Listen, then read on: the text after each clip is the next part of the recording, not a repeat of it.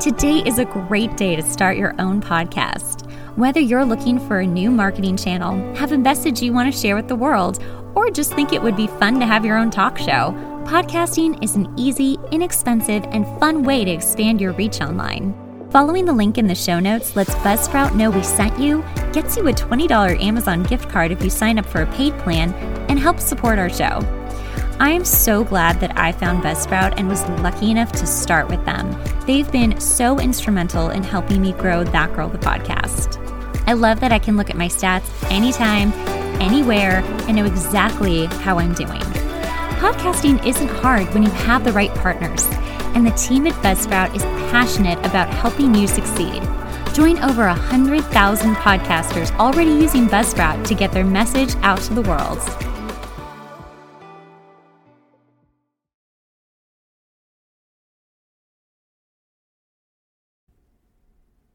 Chapter 4 Orbits. Later that night, I pull up to a quaint Spanish style house somewhere up in the hills from Sweetzer. Cars line the tiny Model T Ford sized streets that my oversized Jeep will never be the right fit for. A warm light shines from inside the house, and you can hear the hum of people chit chatting away with their cold drinks in hand and their arms wrapped in leather jackets for warmth. Because it really does get cold here at night, in case you don't believe us. I see Ryan talking up a few people. He waves to me to come over, and I squeeze by, excusing myself through the non recognizable celebrities that line this room. That's the nice thing about being a songwriter, is that you can have four Billboard chart toppers, a Grammy or two, and no one would ever know the wiser if they saw you. Only the people that matter would know, and those are the only people that matter. I give Ryan a hug, and he introduces me to the people around him. I smile and shake their hands, hoping that maybe something might come from the introduction later. Tonight, a number of songwriters will be playing their favorite songs. They usually end up playing one of their hits, along with one other that you've never heard of. I always love hearing hit songs sung by the people that wrote them. There's a kind of raw honesty to hearing them come out of their creators' mouths. We all have one or two favorite songs we've written. I think it's a barometer to what really makes the writer tick. Usually, hit songs are not writers' favorites. They're usually the songs you find hidden on a record if they're lucky. But our truly favorite songs are usually the ones that never get cut. Someone dims the lights twice to alert us to find a seat and sit down for the first song. Ryan and I find a place. He offers me a seat on the couch, but I prefer to perch on the arm of it like a cat. I look once more around the room and say a little prayer that maybe some kind of music miracle can happen tonight. The first round of writers gets up to play. One by one, they strum their guitars or play the baby grand piano in the living room they're in. One writer in particular stands out to me. There's something kind about his presence. The song he chooses to sing is a beautiful country ballad, but nothing I've heard that's come out lately. I ask Ryan if he knows this guy. Ryan shrugs. Maybe he was a guest writer brought on to play tonight. The writers take a break, and the room gets up and begins to mingle again. I want to talk to him, so naturally, I go to the open bar, pick up a Jack and Diet, and wait for my liquid courage to kick in. He's surrounded by people telling him how amazing he is.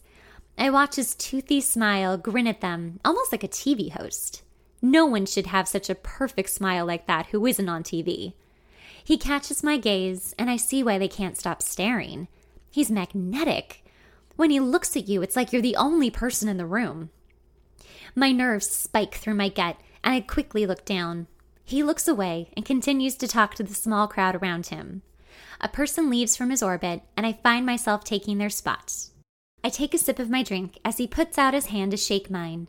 I nearly choke and start coughing when I try to introduce myself. Wiping my cold hand on my jeans, I shake his, feeling even less prepared than before to make a good impression. But he doesn't seem to mind. He just giggles at me and tells me his name, which I'm not sure if I've ever heard, and have now definitely forgotten. I tell him how much I loved his song, and we shoot the shit about music, the industry, who he knows here, and who I know here. All the words back and forth. I remember none of it. I try desperately to get it together, but there's something I can't shake about this guy. It's like we've met before. I think I ask for his card. I think he takes my number, and I'm pretty sure he puts it into his phone. I think we talk about writing together in the near future, but I'm so starstruck it's hard to say. What I do remember is how he looked at me saying goodbye, as if that would be the first of many. Work the following week is shaping up to be a good one. Nothing too scary has happened, and it feels like smooth sailing until producers call for a last minute change to a scene. As it turns out, a very famous male model from our parents' day that has adorned the cover of literally a hundred romance novels will be gracing our sets. Let's just say his name rhymes with Mabio. The producers thought it would be great for ratings to include him in a scene with Danny. Danny could be his daughter, but this obviously doesn't matter to them. I wonder if they realize Mabio's heyday was long since past.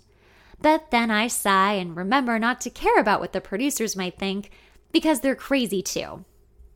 Danny, Lexi, and I are having coffee in the makeup room and chatting when we hear loud footsteps fill the hallway.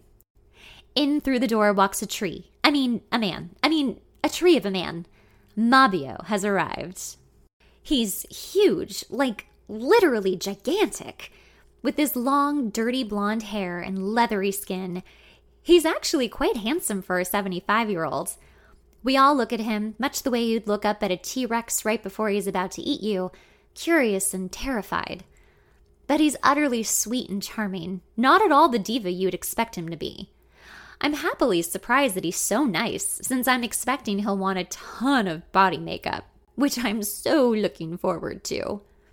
He shakes our hands, introducing himself to everyone, but then stops at Lexi, he takes her hand, puts his other hand on top of hers, and holds it for a minute too long.